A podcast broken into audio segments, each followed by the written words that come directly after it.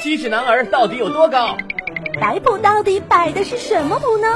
哆啦 A 梦的耳朵去哪儿了呢？方便面一直都是卷发吗？老师没教过，我来告诉你。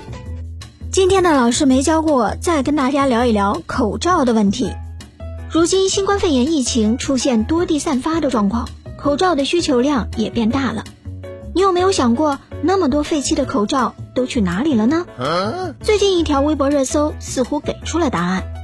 据海洋保护组织发表的最新报告显示，二零二零年全球共生产了大约五百二十亿个口罩，其中至少有十五点六亿个口罩被乱丢流入海洋当中。你知道吗？降解这些口罩需要超过四百五十年，而且即使降解了，也会破坏海洋生态系统。二零二零年九月，志愿者在巴西海滩上发现了一只营养不良的企鹅尸体，在它的胃里发现了一只口罩。挽救人类生命的口罩，如今却成了野生动物的杀手。用过的口罩到底如何处理？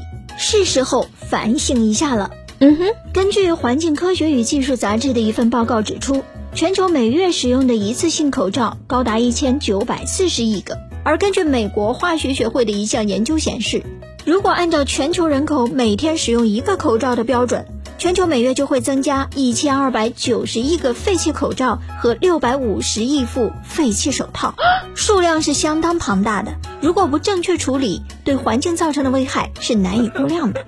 口罩一般是由无纺布、活性炭等材料组成，这些合成的成分主要是聚丙烯与聚乙烯。尽管目前没有一份权威的垃圾降解时间表。不过呢，口罩主要的原材料为聚乙烯等，一般水解和微生物对它没有降解的作用，在环境中降解可能需要四百到五百年的时间。那么问题来了，口罩随意丢弃会有哪些后果呢？废弃的口罩可能会对社会、环境、人类自身带来短期和长期的影响。分解的口罩塑胶碎片在自然中飘散很久，最终会以不同的形式来影响环境。丢弃的口罩等防护垃圾，很大一部分流入到了海洋。嗯哼，又因为口罩外形和水母相似，导致其他生物的误吞现象，极大的影响了海洋的生态平衡。不仅如此，口罩分解的塑胶碎片透过食物链的积累，最终也会影响到人类自己。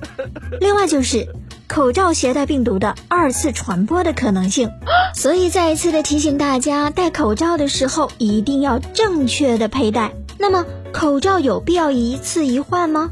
其实所有的防护口罩，包括 N95 的口罩，都是一次性使用的。不过呢，如果条件限制，实在需要重复使用的，就一定要注意以下几点喽。